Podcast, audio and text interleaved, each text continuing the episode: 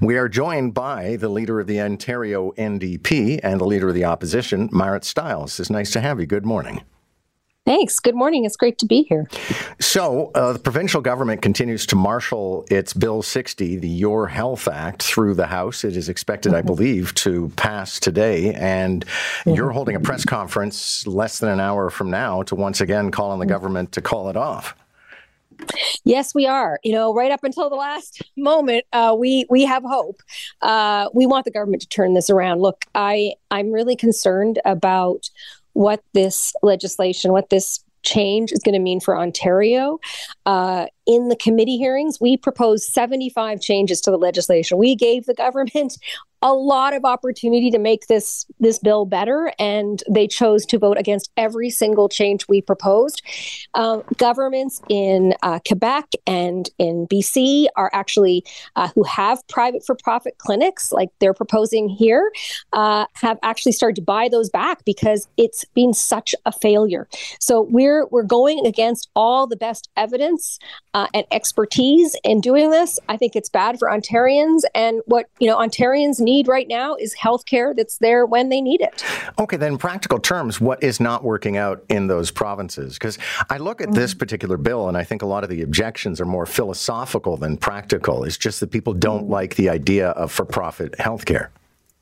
No, actually, I think what's happening, and if you look at the studies of what has happened in other provinces, uh, let alone in other you know countries, is that it costs us a lot more. First of all, it, it costs more it, it costs us a lot more because there are dollars that of course it's we're talking about you know for profit corporations they have to make a they have to make a profit. That's what they do.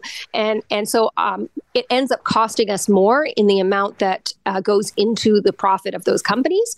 Uh, the other thing that's really concerning is a decline in in the level of care. And that's because uh, these have to be regulated uh, very carefully. And the government has yet to even tell us how they're going to do that. So we're very concerned about it. But at the end of the day you know if you look at where ontario is at right now uh, what we have in our hospitals hospitals and across healthcare is a staffing crisis. And we have a government that has frozen the wages of those healthcare workers. And now we're going to let for-profit companies basically say, "Hey, we can we can pay them more." And we're going to drain more of those workers out of our hospitals and frontline care. And so I'm really concerned about what that's going to mean for patients in our communities who really need that care. Okay, I want to revisit this notion of it costing more because if the province creates a formulary price for a given service like cataract surgery and it pays the hospital that amount of money, or it pays a private healthcare survive, uh, provider, uh, perhaps a Freudian slip, um, the same amount, then how does it end up costing more? They end up upselling.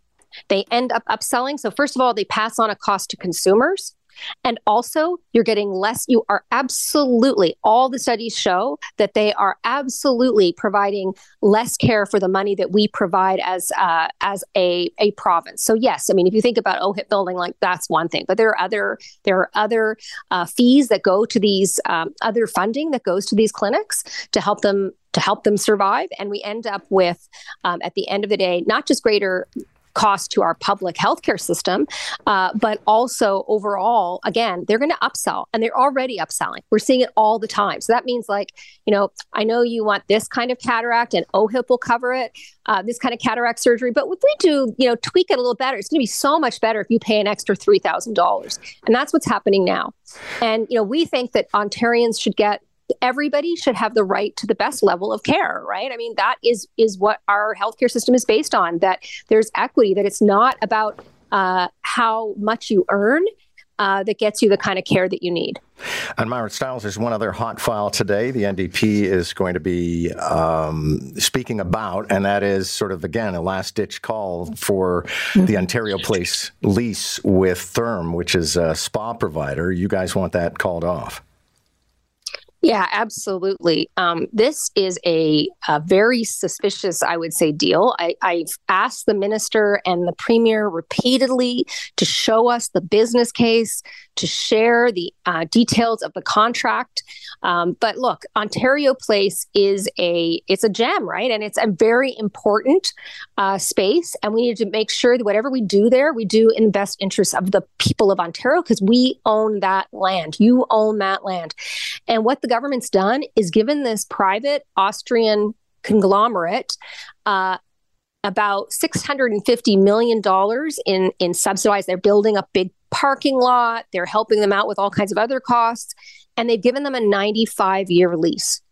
And I think that smells fishy. I don't like it. And I think the other piece of this is that it's a luxury elite spa.